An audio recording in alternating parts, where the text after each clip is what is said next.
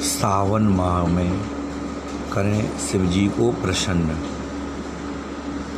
सभी मास किसी न किसी देवता के साथ संबंधित हैं, जिसके तहत सावन का महीना भगवान शिव जी से जुड़ा हुआ है।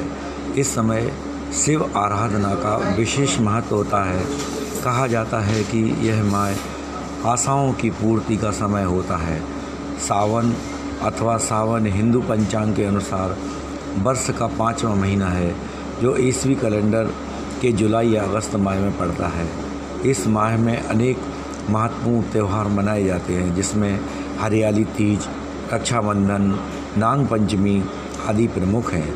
इस माह में पड़ने वाले सोमवार, सावन के सोमवार कहे जाते हैं, जिसमें स्त्रियाँ तथा विशेष तौर से कुंवारी लड़कियाँ भगवान शिव के निमित्त व्रत रखती हैं। जुलाई माह से अगस्त माह के प्रथम सप्ताह तक इस बार पाँच सोमवार पड़े हैं, जो सभी भक्तों के लिए शुभ संयोग लेकर आए हैं। आप सावन के महीने में रुद्राक्ष की माला धारण करें और रुद्राक्ष माला से शिव मंत्र का जाप करें। पूजन के समय भगवान शिव को भभूति लगाएँ और अपने मस्तक पर भी भभूति लगाएँ। सावन मास में शिव चालीसा और आरती का पाठ करें। महामृत्युंजय मंत्र का जाप करना चाहिए।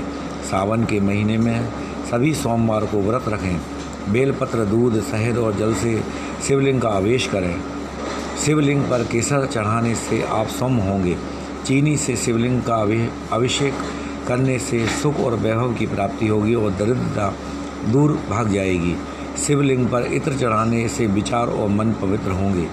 शिवलिंग का दही से अभिषेक करने से आने वाली परेशानियाँ दूर चली जाएँगी।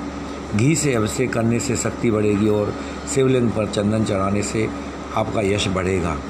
जय, ओम नमः शिवाय।